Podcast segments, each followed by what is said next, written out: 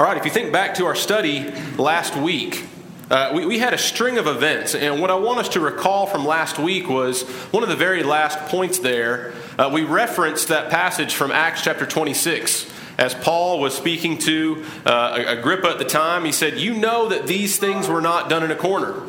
And so when we think about the birth of Jesus, these things are most definitely not done in a corner. Think about just the string of events uh, when, when you have Christ being born there in Bethlehem, in that field nearby, you have the shepherds. And the shepherds that are told by an angel and then presented with this multitude of angels that they are to go to Bethlehem to worship the Savior. And so you can imagine this little town where a bunch of shepherds are coming in looking to worship this, this new Messiah. And then not only do you have the shepherds, but when they go to the temple to present Jesus, you have Simeon and you have Anna these two individuals, and we kind of, he said, man, put yourself in the place of Jesus' parents where this individual just comes up and grabs your child to start blessing him. But you had that in Simeon, you had that in Anna, and then the wise men. That's where we finished our class last time. The wise men did not go to Bethlehem originally. Where did they go? They went to Herod. They went to Herod, and it says that all Jerusalem was astir. So everybody in this area knew that something big was happening, and I believe that was that was on purpose. So all of this was done so that people could know that this was not a secret. The Messiah was here. These things were not done in a corner. And we're going to continue on uh, with our account. So if you would open up to Matthew chapter 2, we left off in verse 13. Um, so the, these wise men have come, they have worshiped, they've worshiped Jesus. Uh, Herod senses a threat to his power because they said they have come to worship the king. And naturally, this gets Herod's attention.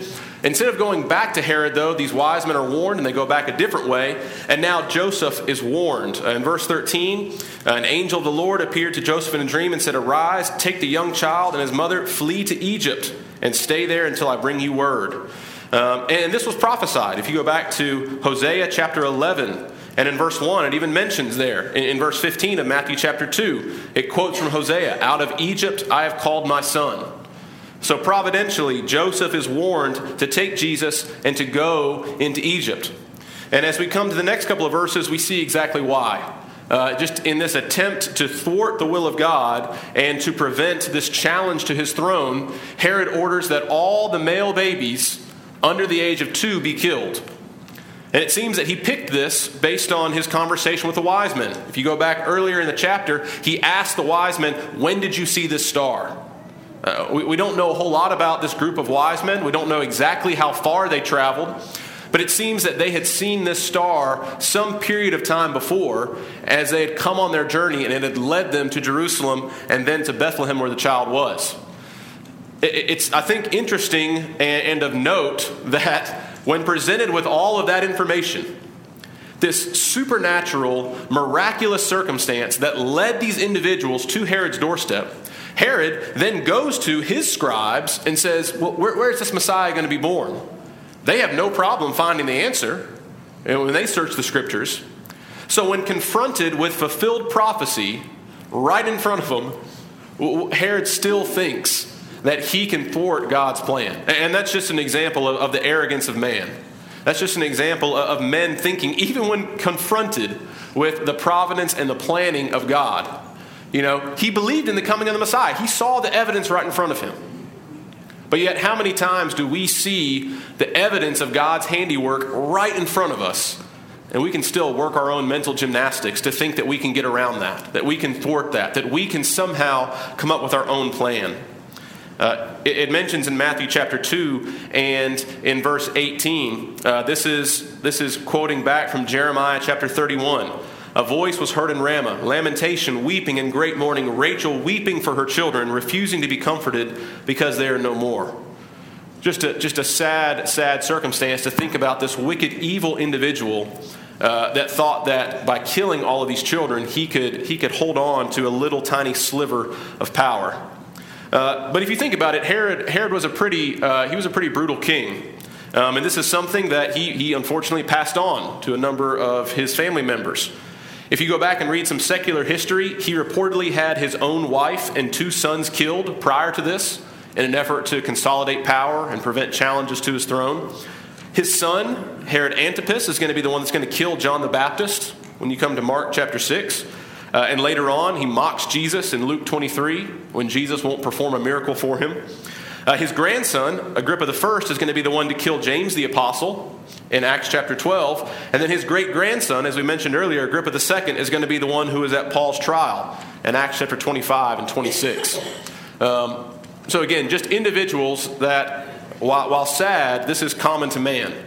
That we think that through violence and through our own means, we can somehow go against the God that rules in the affairs of men, lifts up nations, casts down nations, prophesies that nations are going to fall, but even when we see it in front of us, we don't believe it.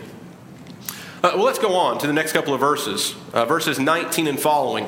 Uh, by all accounts, this, this did not last very long. Um, perhaps a year, maybe, maybe a year and a half. But they were not in Egypt for a very long period of time before Herod died. And it mentions in verse 19 that an angel of the Lord, just as it had come to Joseph and told him to go to Egypt, now it comes to him and says, Arise, take the child and his mother, and go to the land of Israel, for those who sought the young child's life are dead. So he follows this command. Um, it's interesting, we, we, don't talk about, we don't talk about Joseph a whole lot. Um, you know, Joseph is, is really only on the scene in scriptures for a pretty short amount of time. But I do think it's commendable that what we do hear of Joseph is, is his obedience. When, when the angel first comes to him and says, Don't put Mary away, this is, this is God's doing. Okay, he does it.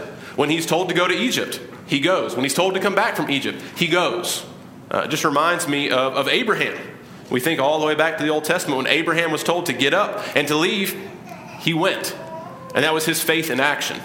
And we see here from the little bit that we know of Joseph that Joseph Joseph demonstrated that faith. When he was told by these angels in these dreams to do something, he did it. It doesn't mention any kind of doubt, doesn't mention any kind of uncertainty. Uh, it just mentions that he did it. And he's to be commended for that. Um, he's further warned in verse 22 to go to Galilee, so not just to come back. It mentions in verse 22 that he had heard that uh, Archelaus was reigning over Judea instead of his father J- uh, Herod. He was afraid to go there, and so being warned by God in a dream, he turned aside to the region of Galilee and came to Nazareth. And, and he's actually just going back to where they were from. He's going back to Nazareth. If we look at the other accounts, um, it mentions that was their original home. It also mentions there in verse 23 that it might be fulfilled, which was spoken of by the prophets, he shall be called a Nazarene. Uh, so he, he doesn't mention this was their original home. We find that out in Luke, but he does mention this fulfills prophecy. So, so what prophecy is it fulfilling? Does anybody know of a prophecy that says he shall be called a Nazarene? What's that? I, am I'm, I'm not aware of one. Is, does, does, does Isaiah 11 1 say that? What does Isaiah 11 1 say? Sherry, I think you're right. But what does Isaiah chapter 11 and verse 1 say? There shall come forth a rod from the stem of Jesse, and a branch shall grow out of his roots. Is there anything there about Nazareth? Well, yes, yes, and no. So, so here, here, here's what I'm getting at. I left you in suspense long enough. Nazarene in Hebrew is this word netzar, and netzar is translated branch. And so, Sherry, Sherry, you're right, whether you realize it or not. so, if you go back to those prophecies that we had already talked about Isaiah chapter 11, verse 1, Jeremiah 23, verse 5, Zechariah chapter 3, verse 8, there's lots that talks about the branch. And so you can see that it can have that double fulfillment. That word branch, uh, that, that netzar, is translated into Nazarene. And so there's this little bit of, uh, of double fulfillment there. And so that's how we can kind of reconcile because you look at that and you say, okay, well, where, where do, I, where do I go in the Old Testament to find out that he's going to be called a Nazarene? And, and you don't, and I, I haven't found that. Um, and so, but we do see where he is going to be the branch. And so again, it just I mean, if you really step back and you start looking at some of these things, it's just amazing how God layers evidence upon evidence upon evidence, even down to the detail where he's going to be born and where he's going to live. Remember, Nazareth and, and Bethlehem were not close, but God is working through these earthly officials to have a census at this time to bring them from Nazareth to Bethlehem to fulfill prophecy, and then to get them back to Nazareth to have this, this area, this double fulfillment. So not only is he going to be the branch, the rod that's going to come from the line of Jesse and David, but he is also going to be a Nazarene.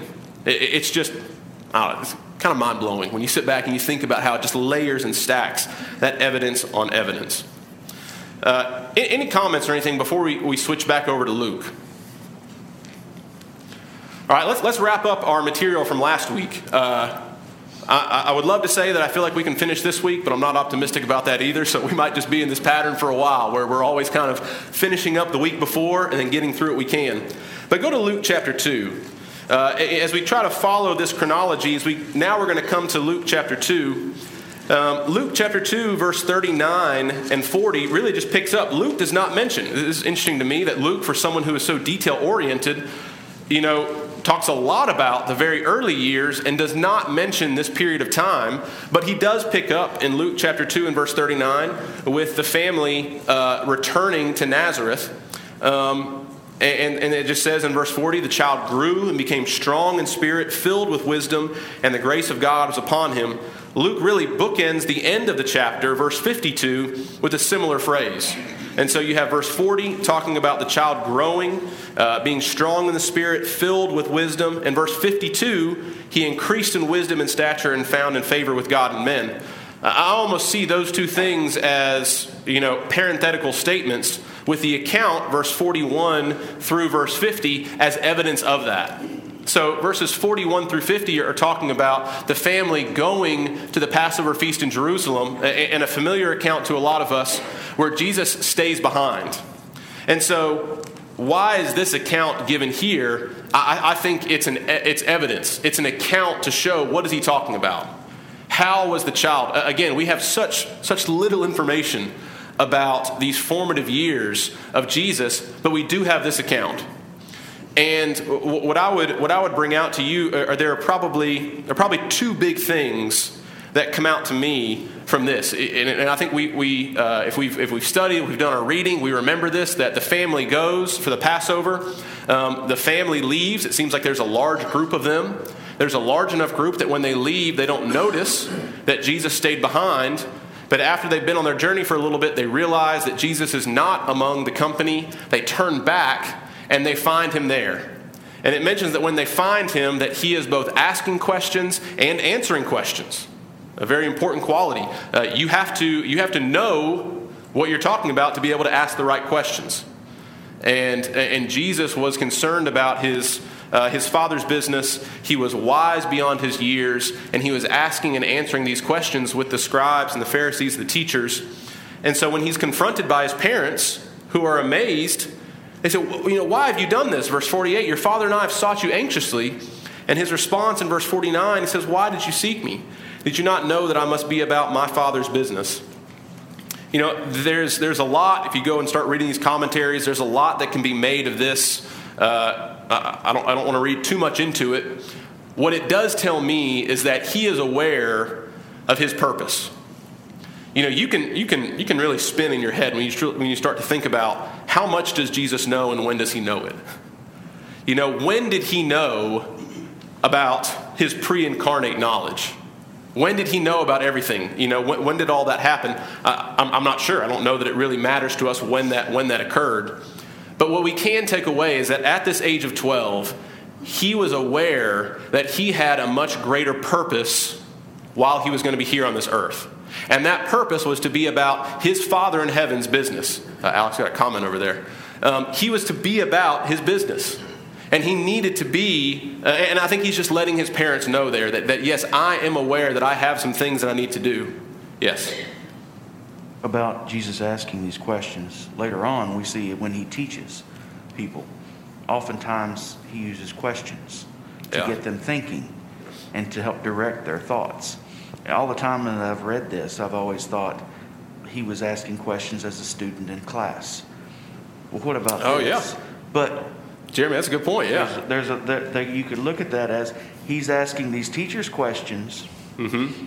to help teach them and direct them, and then they're amazed by his answers. Yeah.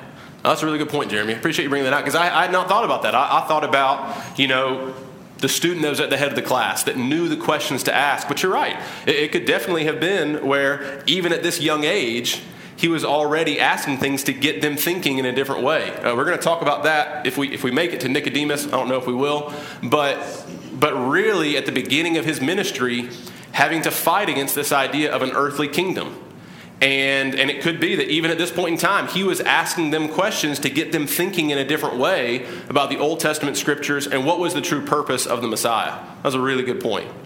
Um, what, I, what I think is interesting, though, is that even you've got this, this great balance, though, is that even at this early age, Jesus is demonstrating to his parents that he is aware of his greater purpose, but that purpose does not supersede his parents. And, and I love that balance that's there. They don't, they don't understand. It says in verse 50, they do not understand the statement which he spoke to them. But then, verse 51, he went down with them, came to Nazareth, and New King James Version says subject in verse 51. Other versions may say obedient. He was subject, he was obedient to them, and his mother kept all these things in her heart. You think about the self control that was, that was evident here. Because there's going to be a, a, period of time. You know, his, his, earthly ministry is not going to start for, for you know, many more years, maybe, maybe 18 more years. Can you imagine when you've got something really, really important to do and you've got to wait? I, I don't know if there's anything that's harder from a self control standpoint when you know that you've just got a super, super important task and you can't get to it. You know, take it down to something even menial. When you know that you've got to mow the grass and it's raining, is there anything worse than sitting there and just staring at the rain and thinking, oh, I've got, I've got to mow that grass. I've got to mow. And that's, that's, that, is, that is nothing. That is trivial. but but that, that being able, you know, not being able to do something we know that we need to do is tough on us. Now, multiply that by the biggest number you can think of. He is aware that Jesus needs to be about his father's business, but yet he has the self control to be obedient to be submissive to his parents, and to wait. That, that, that, is, that is remarkable to me that he had that kind of that patience, that kind of self control, knowing the task that was ahead of him. You know, if it were me, I think, man, I would want to do everything I could to work ahead. But no, he, he knew that this was going to be done in God's time. And he was able to be patient. And even, even throughout all of this, it mentions that he was able to be obedient to his parents. And that's when we see again that parenthetical. Hey, Alex, uh, Bruce over here. We've got that parenthetical statement, verse, uh, again, verse 40, verse uh, 52, kind of bookending there about the qualities that he was growing and demonstrating. Bruce? I just want to say he's still waiting. Yeah. Waiting, waiting for us and waiting uh, to give us up to the Father. Yeah. Yeah. Bill? Yeah, and also when you when you talk about waiting, I mean, the thing that came to my mind is if you think about what Jesus is doing in his ministry, he's referencing the Old Testament. He's showing people how, how he is a fulfillment of the things to come. In a Sermon on the Mount, uh, how he references, you know, you have heard this said, and I say to you.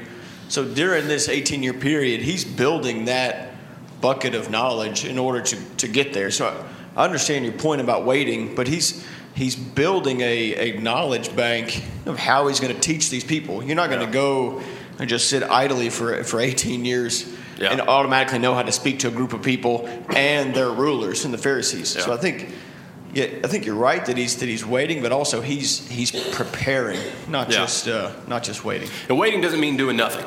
And, and, I think that, that's, that's a great point to bring out. Waiting does not mean, and Miss, Miss Diana back there, waiting does not mean doing nothing. Um, but it, it, just, it just struck me in reading through that that there was this super super important task. And even when we get to even when we get to uh, a little bit later uh, when when he turns the water into wine and he approaches his mother he says listen my, my time my time's not here. Yeah That's exactly what I was going to say. Okay I Mary, stole it from you I'm sorry. Mary Mary, uh, Mary must have known too because she was so eager that she jumped ahead of what Jesus wanted her to do mm-hmm. in, in asking him to do that miracle I, and I never thought of it until what you mm-hmm. Yeah, but, but, but you're right. There, there's definitely there's, there's both sides of that there. There is an understanding of God's time and the perfect timing for, for when this was going to be carried out. And, but, but you're right. I think, and Bill, I appreciate that point. That it was not doing nothing. It was not just kind of sitting there twiddling his thumbs, you know, waiting for waiting for a sign from heaven that now you can go to work. Good point.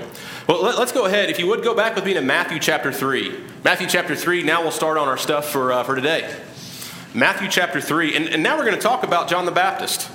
Um, we, we mentioned this when we were studying through Luke, uh, but now we're going to be talking about, you know, we, a good amount of time has passed, but now we're going to be talking about John the Baptist. And really, this is the introduction to, uh, to the ministry. As we mentioned before, these things were not done in a corner. So there was a lot of, there should have been a lot of awareness of the birth of Christ. Similarly, there should have been a lot of awareness of the ministry of Christ. That was the purpose of John the Baptist. And we're going to see that he was extremely effective. You know, this was not a guy going around putting up flyers. Uh, John the Baptist uh, uh, had a very, very serious ministry that had a really good response from what we see. So come with me to Matthew chapter 3. Um, and in these first 12 verses here, we're introduced to his, his work. And his work centers around repentance and, and really blazing the way for Christ to come. Uh, so Matthew chapter 3, there, there are similar accounts, uh, similar accounts in Mark 1. We're not going to spend any time in Mark. Uh, we will go over to Luke chapter 3 after this. But what I want to bring out from, from Matthew is that we're going to see a couple of common elements. Uh, all accounts quote from Isaiah chapter 40. So all accounts, and so we can go back there. Um, you, you can see it here. Uh, you can go back to Isaiah and look at it. The voice of one crying in the wilderness, prepare the way of the Lord and make his path straight. That was John's mission. Uh, if you go back to Luke in the beginning, when the angel came to Zacharias, he said he's going to come in the power and the spirit of Elijah. And John is really going to embody that. He's going to embody that not only in his words, in his call to repentance, in his leading people to Christ, but he's even going to embody that in the way that he dresses. If you go back and you look at how Elijah dressed and you look at how John dresses, verse 4 John himself was clothed in camel's hair with a leather belt around his waist. His food was locusts and wild honey. So he, he is doing everything he can to get people's attention, to prepare the way, to preach a message so that when Christ does start his ministry, it is not going to be a hard transition from what they've been hearing and what they've been thinking about. And it mentions again that it's very effective. Verse 5 Jerusalem, all Judea, and all the region around the Jordan went out to him and were baptized by him in the Jordan, confessing their sins. Uh, that's, that's, that's remarkable to me. Um, and uh, not quite there yet. But I guess for whatever reason, I, I did not realize maybe the scope or the impact of John's work until you read through these accounts. And they mention that he, he had a great impact. He had a really good following. You know, I don't, I, don't, I don't take these words lightly when it says Jerusalem, all Judea, and all the region around the Jordan went out to him. I, I don't think this means that every single person went out to him, but you could not have lived in this area and not have known about the work that John the Baptist was doing you would have probably known somebody, you would have seen people leaving your town to go out to this area, whether you responded yourself or not, you would have known what was going on. We're told later in John's account that the Sanhedrin, the ruling body, sends people to John to find out more about this. So the rulers knew about it. The Sanhedrin, the Pharisees, the scribes, they knew about it. The common people knew about it. And that was exactly the purpose that John was preparing the way and starting this message. And if you were to think about a, a, marketing campaign, this, this was not a, a, subtle marketing campaign. This, this was not a, a an easy message. Let me kind of just introduce this idea. Let me kind of float something out there and see what you guys think about it. You look at some of the you look at some of the words that it's told us when you go down to verse seven. When he saw many of the Pharisees and Sadducees coming to his baptism, he says, "Brood of vipers." How, how's that for starting a message off? Brood of vipers, who warned you to flee from the wrath to come? I mean, John is certainly, when we're going to find this out later, when you think about the way that he interacts with Herod, he is not afraid to speak truth to power. It, it, again, I, I just go back to if you were a man and you wanted to have a big impact and you wanted to have a big influence, say, say you're going to start a political campaign, do you go find the most influential people and tell them that they're terrible and they're a brood of, they're a brood of vipers? Do you start off with maybe the most controversial topics? No, you know, if you were a man, you'd say, okay, I got, I to ease into it. I got to get allies. I, I want to go to the Pharisees and the Sadducees and the Sanhedrin. I want to get them on my side. I kind of want to start off with something that everybody agrees on. No, no. John goes out. He's like, ah, great. I'm glad you guys came. I've been wanting to talk to you. You brood of vipers. Who warned you to come? Who warned you to get away from what you have coming to you? This was not, and I'll put this up here, when you think about all these individuals that are being baptized, this was not just, just symbolic. John was preaching and he expected people to change. He was talking to them and he said, Listen, you need to bear fruits worthy of repentance. And look at this language here in verse 9 of, uh, uh, of Matthew. You know, this is similar to what similar to what Christ is going to say later on. Don't think to yourself, we have Abraham as our father. For I say to you that God is able to raise up children to Abraham from these stones. Even now the axe is laid to the root of the trees. And I don't think there's any mistaking who's the axe and who's the tree. You know, John, John just comes out. He hits them pretty strong. Go over with me. Uh, go over with me to Luke's account. Um,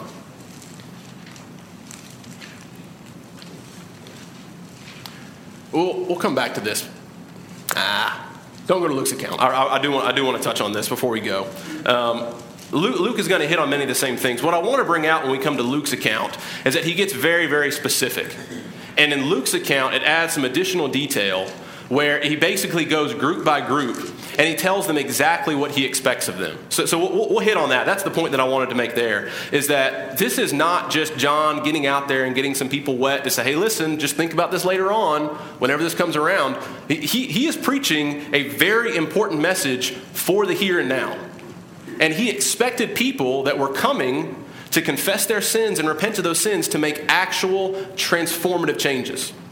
What I, what I do want to talk about before we leave before we leave Matthew's account though is that is this baptism. When you come to verse eleven, um, you know he, he mentions that he is not the Messiah. And we are going to see this in all the accounts. If you look at Matthew, Mark, and Luke, and even when he gets to John, um, he does not pretend to be the Messiah. He is preaching a powerful message, he is preaching a transformative message, but he says, I am not the one. And that, that's remarkable to me. The humility that he displays time and time again when he would have opportunity to take credit for, for the things that he is doing, for the good that he is doing. He says in verse 11, I indeed baptize you with water unto repentance. But he who is coming after me is mightier than I, whose sandals I am not worthy to carry. What, a, what an incredible phrase. He's not worthy to carry the sandals so, probably the dirtiest, most disgusting element of clothing at that point in time that somebody would have, something that was, is collecting all the dirt and all the sweat from their feet. John said, I'm not worthy to pick that up and carry it for the person that is coming after me. I'm baptizing you with water unto repentance. I'm doing something that's important. But if you think what I'm doing is important, just wait. Man, just wait. And so he says, This one that is coming is going to baptize you with the Holy Spirit and with fire. His winnowing fan is in his hand, and he will thoroughly clean out his threshing floor and gather his wheat into the barn, but he will burn up the chaff with unquenchable fire. Real quick, I want to talk about that idea of, of being uh, of baptizing with the Holy Spirit. What, what I love about, about the Bible and a lot of things is that there are some times where we look at a difficult passage and think, man, uh, what does that mean? There are other times that it just tells us. And, and I love that. Being a, very, being a very simple person, it tells us exactly what this baptism of the Holy Spirit is.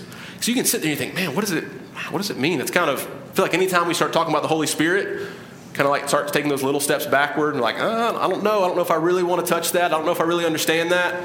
What's great about this is it tells us exactly what he means by being baptized with the Holy Spirit. And I'm thinking of two, two occasions.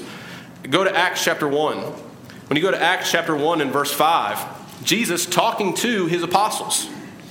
He's promising them that says uh, that, that the Holy Spirit is going to come. And he tells them in verse 5 For John truly baptized with water, but you shall be baptized with the Holy Spirit not many days from now. And when you come over to uh, chapter 2, you come over to chapter 2 and you look there, verses 3 and 4. It says, Then there appeared to them divided tongues as a fire, and one sat upon each of them. And they were all filled with the Holy Spirit. They were immersed with the Holy Spirit, and they began to speak with other tongues as the Spirit gave them utterance. Uh, when you go on, we have one other situation with Cornelius and the Gentiles. So go to Acts chapter 10.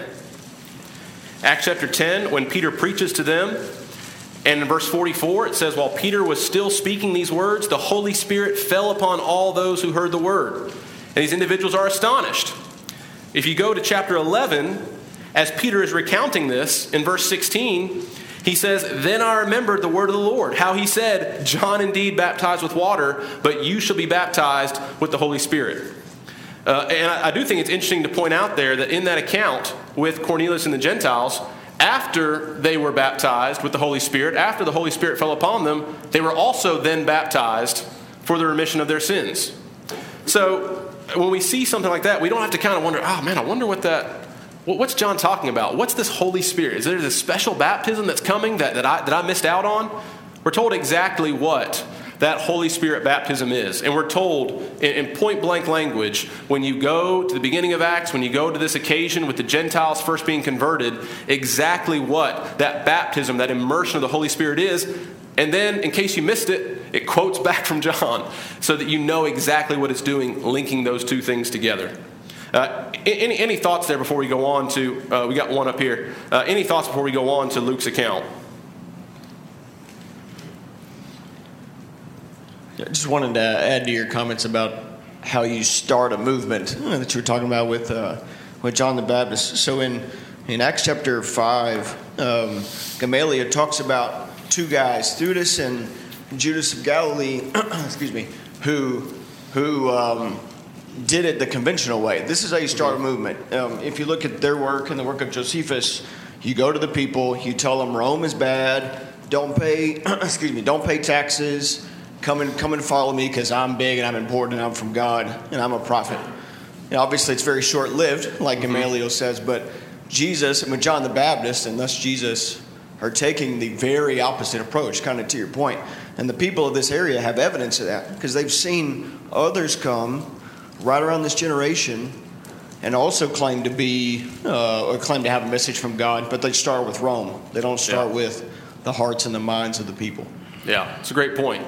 And again, you see, you just go back to this idea man's way, God's way. And, even when you go to Corinthians, you know, I'm always reminded of that passage there in 1 Corinthians where he, where he tells them, you know, just, just the idea that the gospel, the gospel is foolishness the gospel, in a lot of ways, is foolishness to those who are mighty and those who are wise in this age. If you try to use man's wisdom, it is not going to work.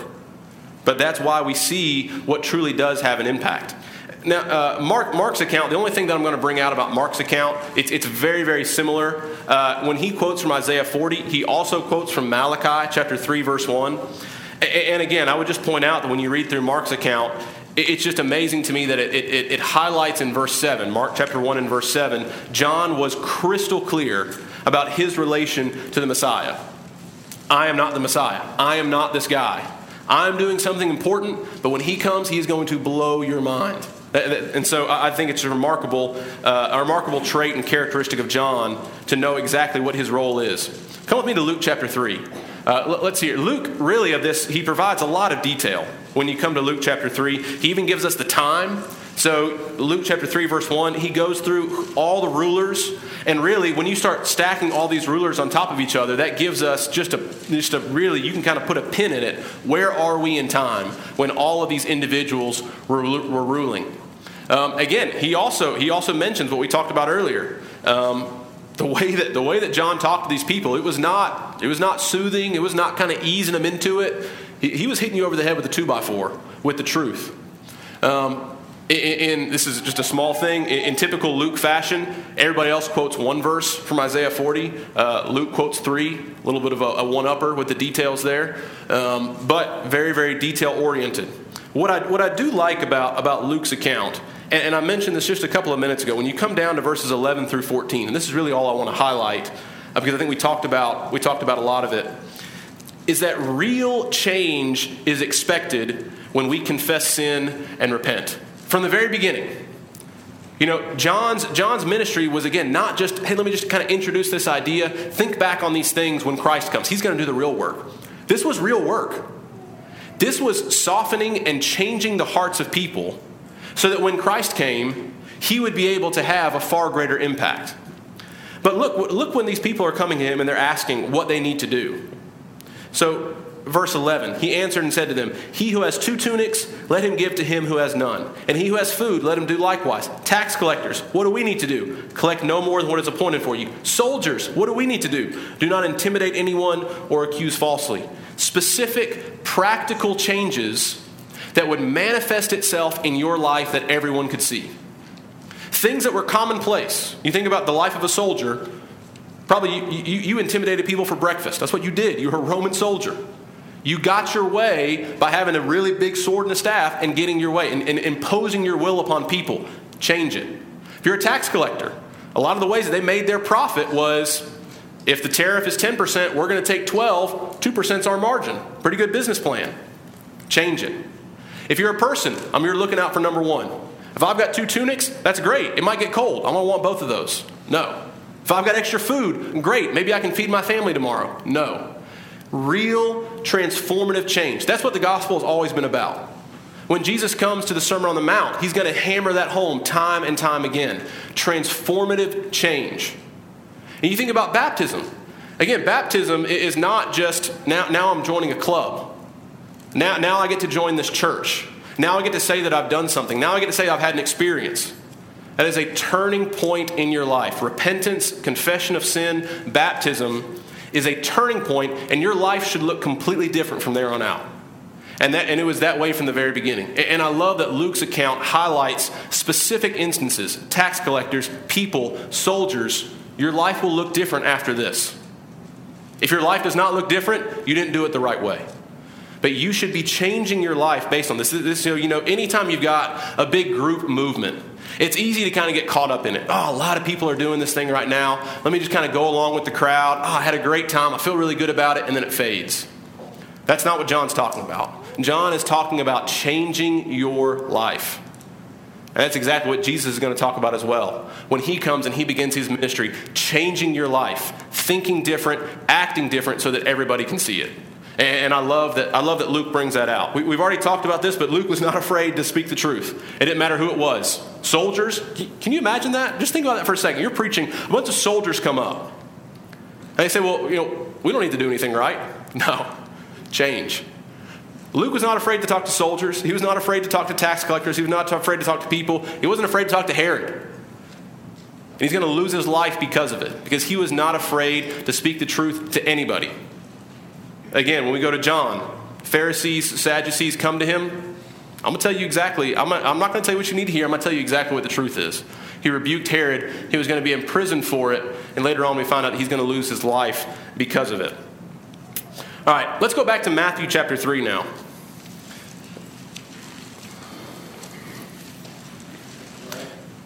Yes, sir. John. Yeah. You mentioned earlier some passage that showed how well John was doing his job. In Luke uh, 3.15, it says, Now the people were in a state of expectation, wondering if he might be the Christ. So there's mm-hmm. a good clue that he was getting the job done. Yeah, absolutely. It was exactly what he, they were in a state of expectation. He was teeing it up. Again, these things were not done in a corner. Everybody in this region would know that something is going on. Okay, let's go back to let's go back to Matthew chapter three. Uh, this, we're going to talk here about the baptism of Jesus.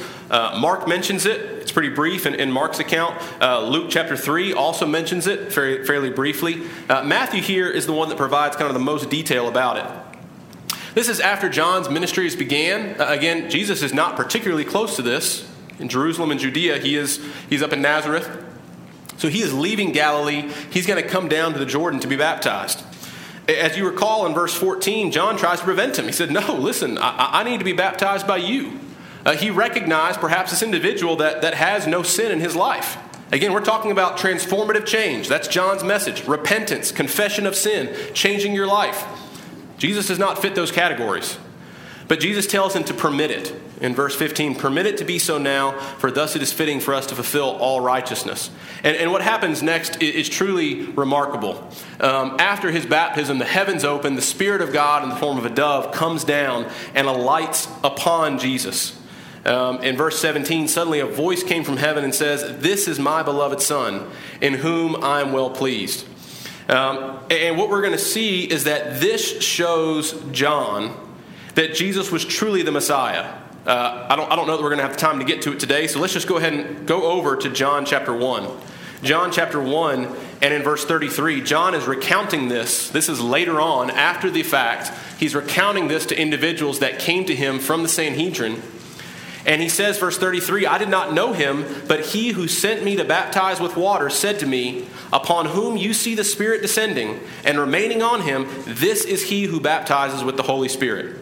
And I have seen and testified that this is the Son of God. So this was something, and, and there is I don't know. It doesn't. It does. It's not super clear. Did everybody see this, or did just John see this? When you look at uh, one, one, of the other accounts, it mentions that he saw the heavens open. Um, so it, it's not. Uh, I don't think it matters one way or another. What I think the big takeaway is is that John needed to see this. John apparently had been told beforehand, whenever you see this, this is the one. John knew that he was coming. John may have, in fact, even have known Jesus. But he may not have been fully assured that this was the Messiah. But he was told. The person that sent him to do his work said, When you see the heavens opened and the Spirit descending on this person, that's the guy. And John saw it and he didn't stop talking about it. So he needed to, he needed to see this. Uh, let, us go on real quick. We just have a couple minutes left, and, and we're further behind than we've been before. Let, us go talk for just a minute about the temptation. Um, and, and again, this is recorded in Matthew chapter 4, it's recorded in Mark. Mark Man, Mark, Mark's crazy. Something like this, two verses. Jesus was tempted, he left. Mark, Mark, can, Mark can fly through some events. Uh, go with me real quick to Luke chapter 4. With, with, the time we have left, let's spend it in Luke chapter 4, and let's just bring out a couple of things about the temptation of Jesus. It mentions in Luke uh, chapter 4, verse 1, that Jesus was now filled with the Holy Spirit. Again, when you start reading commentaries, people make a, they make a big deal about this. I'm not saying it's not a big deal but it just tells us he was filled with the Holy Spirit. So some people would say this was the moment that he got his ability, you know, his ability to work miracles. This was the point in time. I'm not sure. But it tells us that he was filled with the Holy Spirit after this point in time where he was baptized, and God specifically identified him as his son. So now, congratulations, you're the son of God. John knows it. John's going to tell everybody, now go to the desert. You know, again, think about man's track. Remember when I said if you were going to if you were going to build a president, what would you do? Probably not this. You would not send him out to be tested, tried, isolated, and to go through this period of time. What's interesting, and, and I think Matthew's account is the one that actually mentions this, uh, I think. Let me say, Matthew 4. No, maybe it's, uh, no, Luke, it's Luke's account. Luke 4, verse 2. You ever think about this? Luke 4, verse 2 says, He was tempted for 40 days. At least in my mind, not that, not that fasting for 40 days is any picnic, he fasted for 40 days and then he was tempted. Luke's account says he was tempted the entire time. In fact, when you go to the end, I know I'm jumping ahead a little bit, but when you go to verse 13, it says that the devil had ended every temptation. He departed from him forever? No. He departed from him until an opportune time. When Hebrews says that Christ was tempted in all points as we are, I don't want us to think that he just had this one big test to overcome. And he crammed for it for 40 days. He passed the test, and then he was never tempted again. Uh, I think what Luke's account tells us that there is a constant temptation. Satan, and just what we know about Satan, this roaring lion, this persistent tempter, he didn't just go tempt him one time and then walk away and say, oh man, that guy's good. No, he, he tempted him all throughout this. He brought all forces to bear, and then he went away until there was a better time and he was going to come back again. And, and, what I want us to take away with just the few seconds we have left, and we'll, we'll have to come back on this next week, is that this is, this is really a model for how Satan works on us. You know, you, you think about the different temptations that are, that are presented here. You know, he uses things, and just kind of chew on this over the next week. He uses things that don't appear wrong. You know, just work a miracle. You're really hungry. You've been fasting for 40 days. Turn these stones into bread. Simple, innocuous. He uses things that don't appear wrong, but they're distracting us and pulling us away from the spiritual.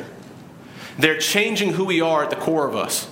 He adapts when we resist his initial efforts. So we, we, we, we turn back from one. You think he's just going to walk away? No, he adapts, he changes. He even uses scripture, he can twist scripture. And I'll just bring this out and then I'll let you guys have some comments and we'll talk about this a little bit next week.